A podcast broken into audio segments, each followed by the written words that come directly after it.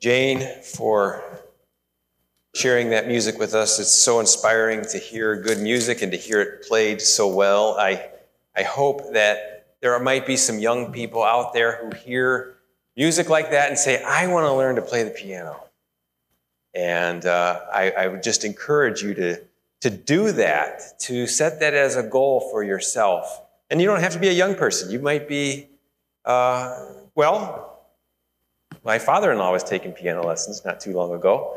And um, you, it, it, you can start at any age, but it is, it is a real blessing to, to be able to, to know an instrument and to know music and to be able to share that with others. Thank you, Jane. I'm going to ask you to turn to chapter uh, 34 of Psalms this morning, Psalm 34. We're not going to be able to look at the entire psalm today, but I want to focus in on the first 14 verses, so we'll Take the first two thirds or so of Psalm chapter 34. I'll give you a minute to turn there, and I'm going to actually have, there we go, have some slides for us today. But let me read it first Psalm 34, and I'm going to read verses 1 through 14. And this is a psalm of David. I will bless the Lord at all times. His praise shall continually be in my mouth. My soul makes its boast in the Lord. Let the humble hear and be glad. O magnify the Lord with me, and let us exalt his name together. I sought the Lord, and he answered me and delivered me from all my fears. Those who look to him are radiant, and their faces shall never be ashamed. This poor man cried, and the Lord heard him and saved him out of all of his troubles. The angel of the Lord encamps around those who fear him and delivers them.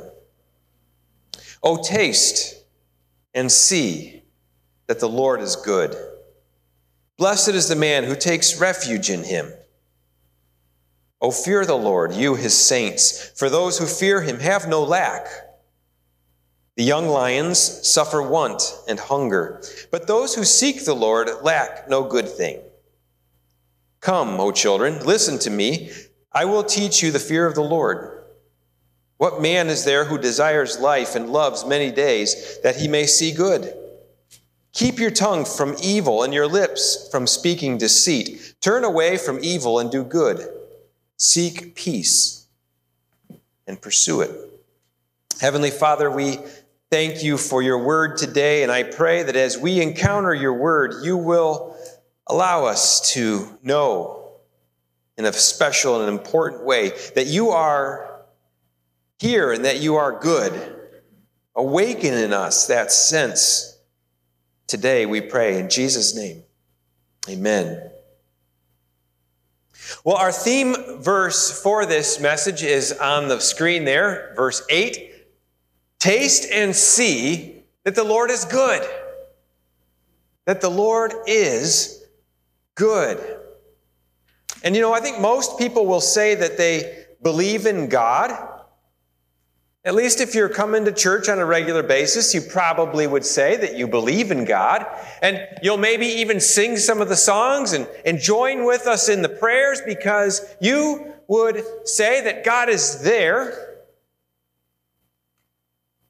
and yet, the question I have is can you taste and see that the Lord is good? Because that's something different, isn't it?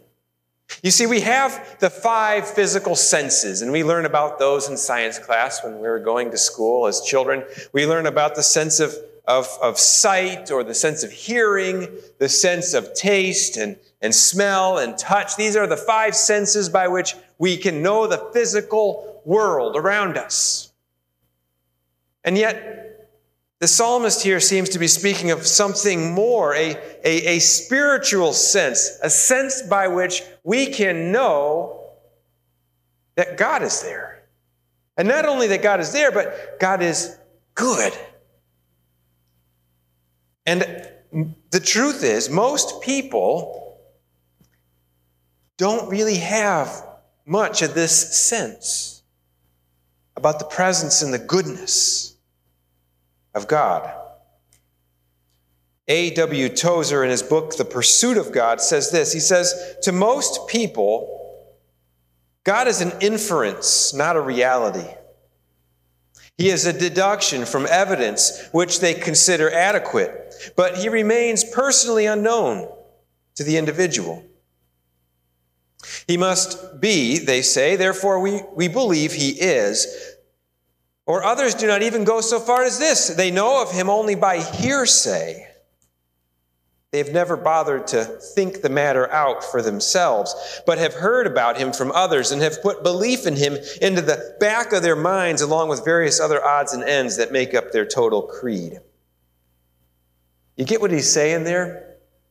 That there are many, if not most, who, who just believe that there must be a God, and so we're going to live like there's a God, but they don't really sense the presence or the goodness of God. Many just assume that if He is hidden to our five senses, if we can't really see Him, if we can't really hear Him or touch Him, then, then maybe uh, He's not really to be known. And we just kind of wander through this life as if we're sort of in the darkness and if we're, we're, we're just going in the silence, imagining that He is there, assuming that at some point in the next life we'll see it all come together.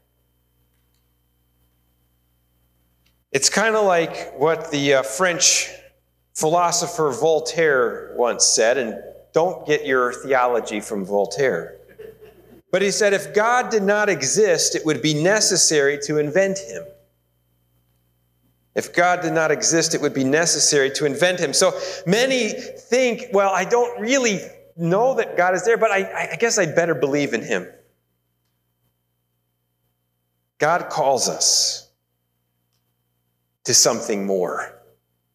God calls us to something richer, something fuller, something deeper that we can truly experience, to taste and to see the Lord is good. So, in the time that we have here, I want to address four questions. Let's see if, okay, that's me. I got to turn this on. Um, first, what does it really mean to taste and see that the Lord is good. The psalmist is going to help us with that. And there's some other things in Scripture that help us as well. What does it mean? Second, when? When are we going to taste and see that the Lord is good? And then number three, how will we continue to taste and see that the Lord is good?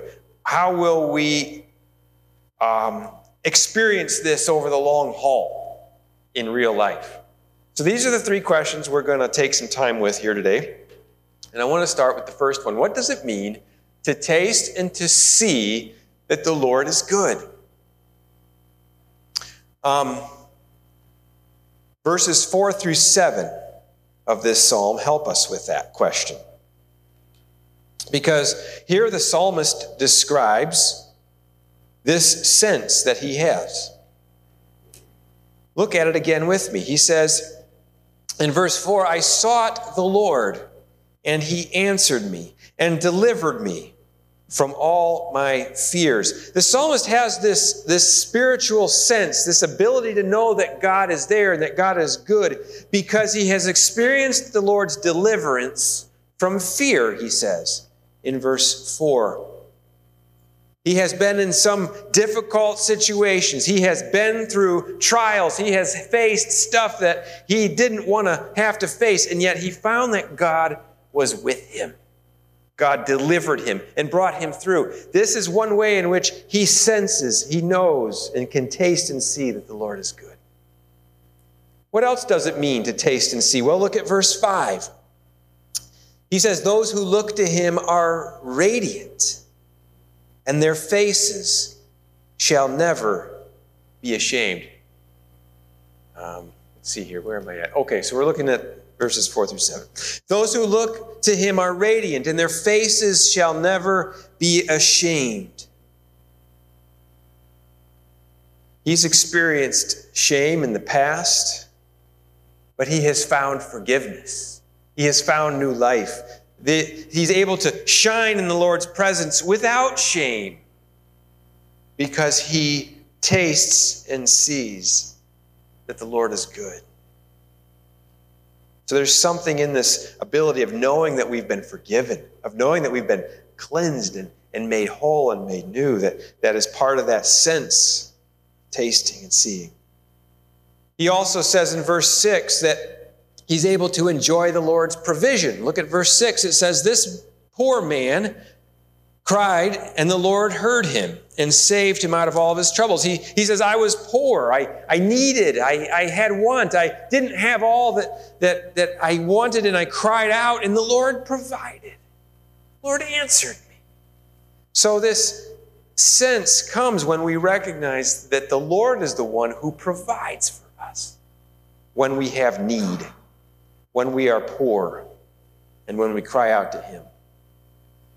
In verse 7, he, he finds this tasting and seeing that the Lord is good in the rest that he has in the Lord's security. Verse 7 says, The angel of the Lord encamps around those who fear him and delivers them.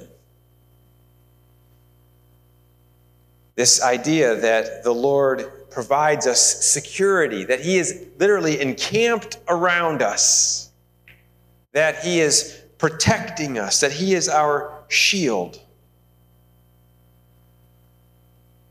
This is part of the tasting and the seeing that the Lord is good.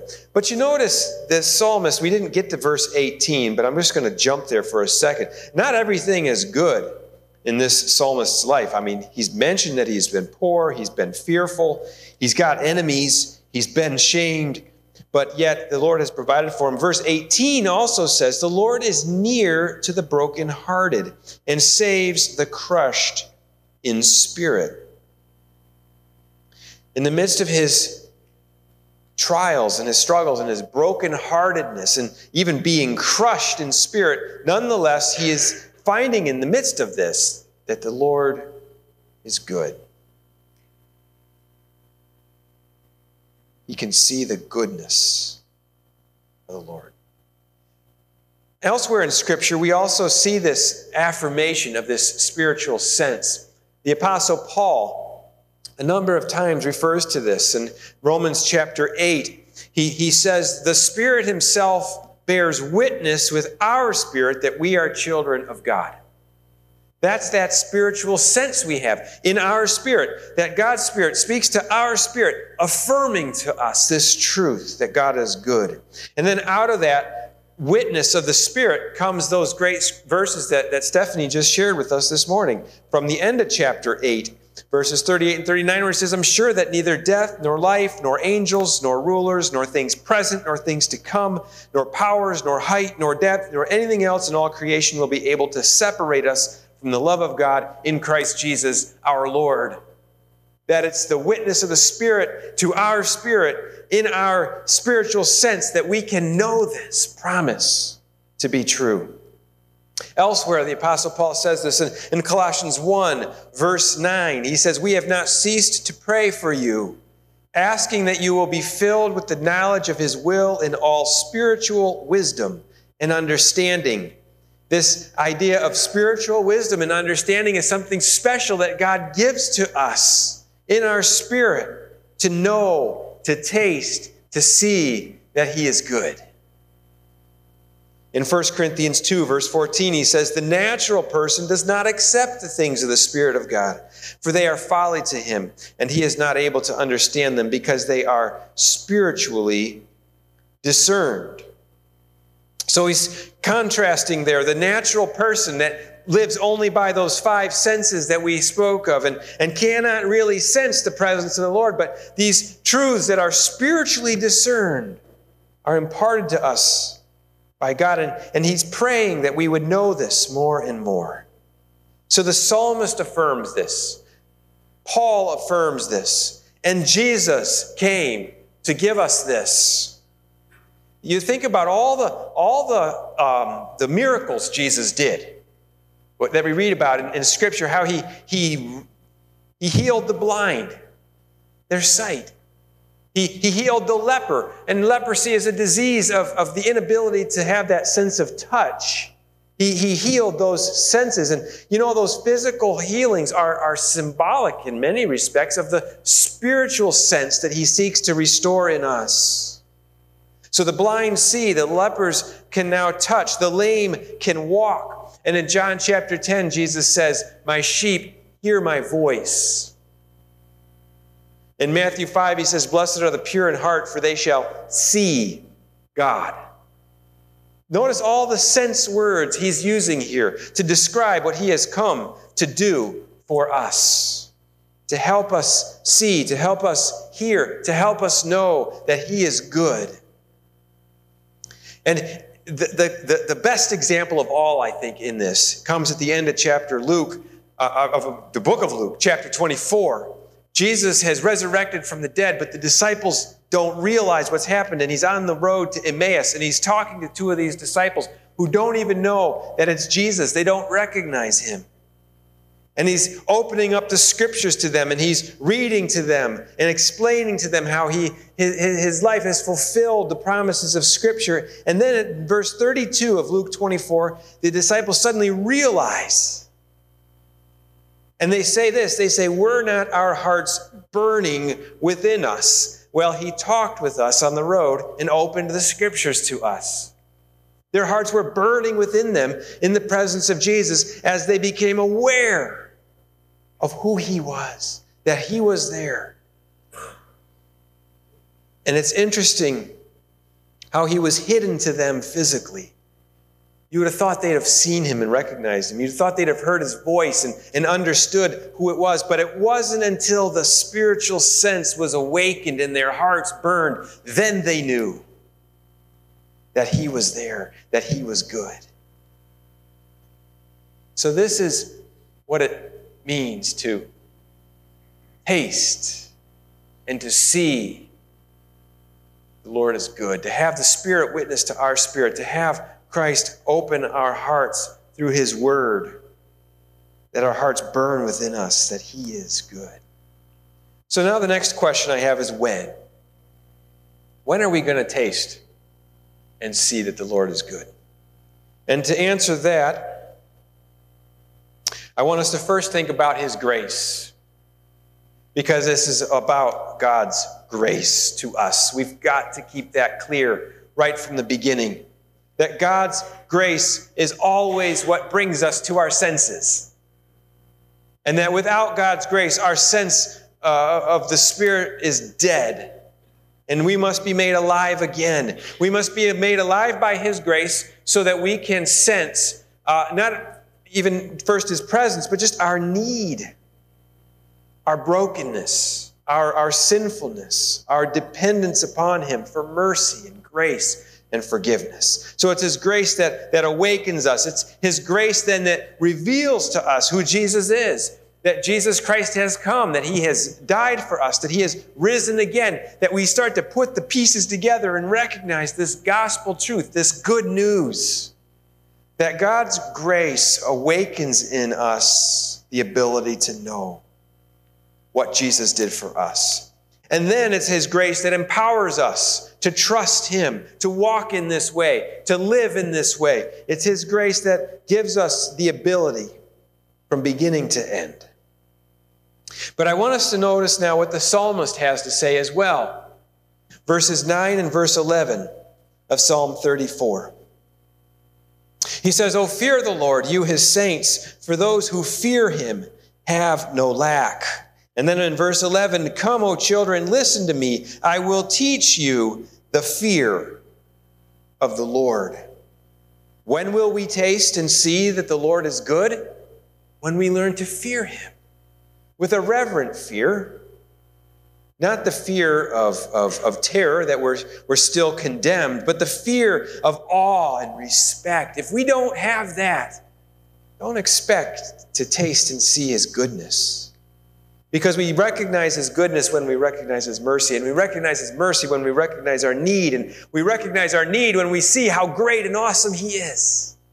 And we have that fear and respect of, who, of Him.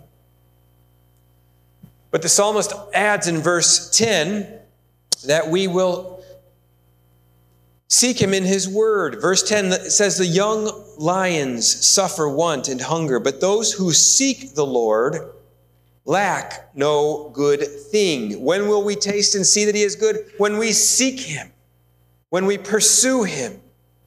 So that as the psalmist says in 119, How sweet are your words to my taste, sweeter than honey to my mouth. Can we taste and see the word of God as good? as sweet honey in our mouth. Remember, in Luke 24, it was when Jesus opened the scriptures to them, to the disciples, that their hearts burned within. It's when we seek the Lord in His Word, whether it's by reading it, whether it's by studying it with a group of others, whether it's by hearing it preached and proclaimed. I hope that sometimes you come here on Sunday mornings and you hear the word and you become uh, encouraged and enlivened. You can say, I can taste it. It's sweet. It's good. Time spent in God's Word will sharpen this sense in us more than anything else and more than you realize.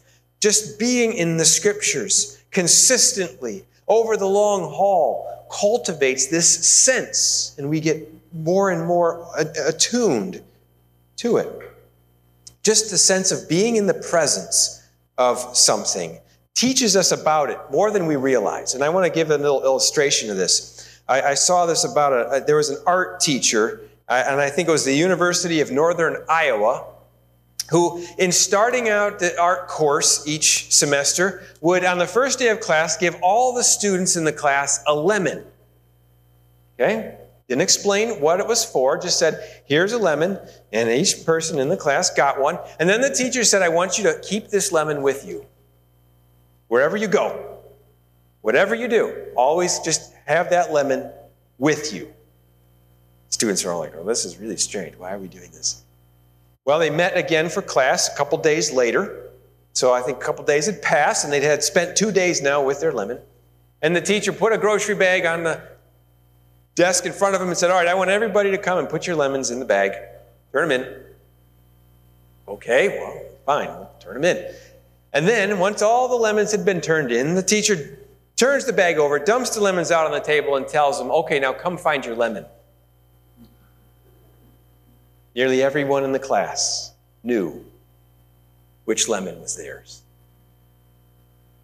Why? Because they'd been carrying that thing around for two days. They knew the, the, the, the, different shapes and the odd peculiarities of that lemon. It was simply having it with them, got them to know it. And, and isn't there a truth there about God's word and being in uh, with God's word and just having it a part of our lives day in and day out? We get to know it more deeply than we realize. And we can sense it and, and, and affirm it more than we recognize. So um, we seek the lord in his word next when we keep our tongues from evil and our lips from deceit we will taste and see that the Lord is good. Verses 12 and 13 speak of this. The man is there who desires, what man is there who desires life and loves many days that he may see good? Keep your tongue from evil and your lips from speaking deceit. If we strengthen the sense by receiving God's word, then we also will diminish the sense by misusing our words. If we lie and if we uh, do not speak truth and if we use our tongues for the wrong purposes, it will destroy our ability to taste and to see that the Lord is good. 1 Timothy chapter 4 verse 2 speaks of liars when it says their consciences are seared that when we lie, our conscience becomes seared. And no one whose conscience is seared will be able to taste or to see that the Lord is good. It's as if they've burned their tongues and have lost that ability to know and to taste. So we must be very careful with our words and with the truth in our hearts. And then finally, fourth, when we turn from evil and pursue peace. Look at verse 14. He says, Turn away from evil and do good, seek peace and pursue it. If we dwell on evil, if we take pleasure in the downfall of others, if we, if we drive division, then we're not going to taste and see the goodness of the Lord. But if we turn from evil, if we pursue peace, if we, if we do good, then we will know and taste and see the goodness of the Lord. Now, number three, how will we continue? How will this become something that we uh, can live over the long haul of life? This idea of tasting and seeing that the Lord is good. You know, I, I, we all know about the loss of senses now, don't we? The sense of taste and the sense of smell. How many of you can't smell or taste right now? Some of you?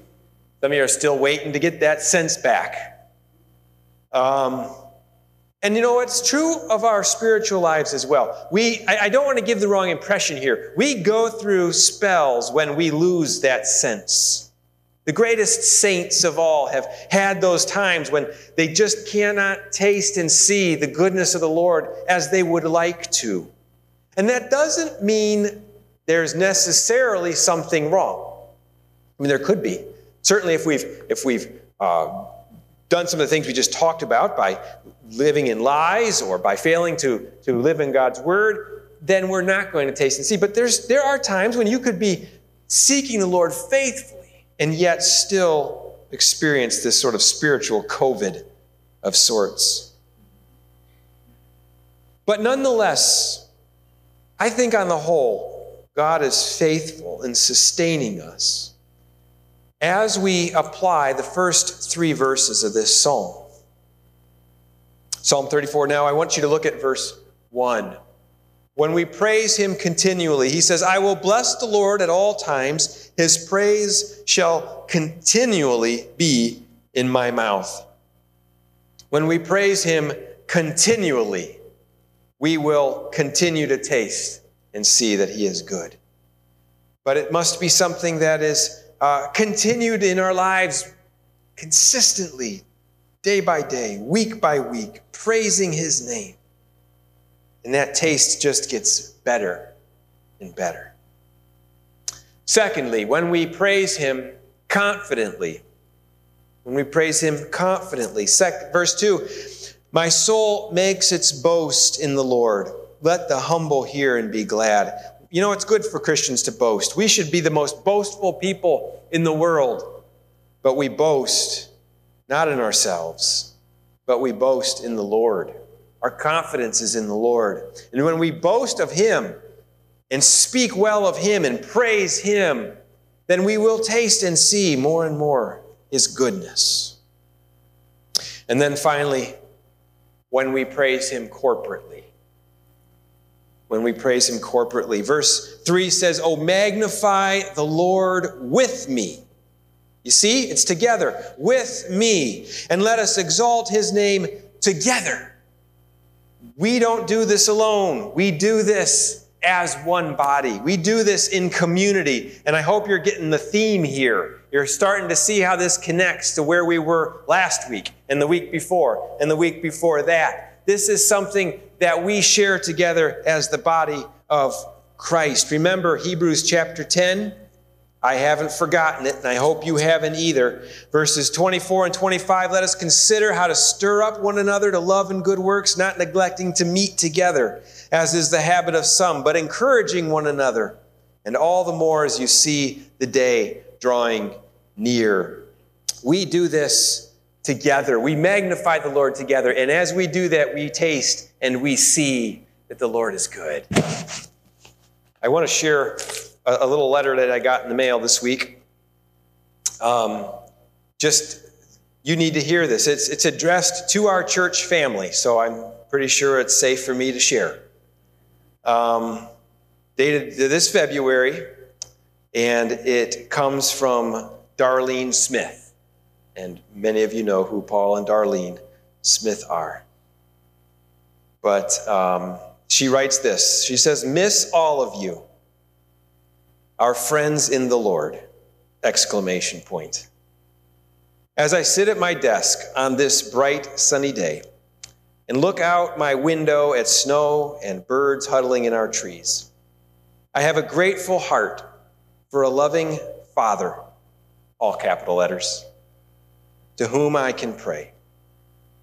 And I thank Him for 70 special years with a man who learned to bow his knees. They celebrated their 70th anniversary on, uh, on Thursday, in case you hadn't heard. And then she says, To a God who does all things well. And all those words are underlined. He, big circle around He, has blessed and kept us all these years. All glory to Him. Two exclamation points, three lines under all those words. Can you taste and see that the Lord is good to a dear saint like Darlene? And when you hear a word like that, does it not encourage you as well? As we magnify the Lord together. I mean, the, the, the very way she wrote this just magnifies the Lord, doesn't it? Underlining, circling, capital letters. She wants God's name to be magnified. And this is an incredible accomplishment. Anybody who is married for 70 years ought to boast. But notice what she's boasting in here. She's boasting in the Lord. And what a wonderful thing to do. I am so encouraged when I see uh, people like this and when I see us coming together and praising the Lord together. That's how we taste and how we see, how we know that the Lord is good. Heavenly Father, I pray that you will strengthen in each of us that sense today. And Lord, if some are struggling with some spiritual COVID right now, I pray that you will, will heal that sense and help them taste and see again that you are good. And Lord, if some are battling with sin in their lives because they have given in to, to deceit, they have given in to temptations, they have allowed um, pride to control their hearts, Father, I pray that you will free them from that. By your grace, help them to taste and to see again that you are good. And Lord, for those who have been isolated and alone and feeling cut off, and, and, and experiencing in the midst of that a, a spiritual darkness and a silence. I pray that together they will, they will find with us as a community the life that you give, and that that sense will awaken joy and gladness. We give you thanks in Jesus' name. Amen. Let's stand together.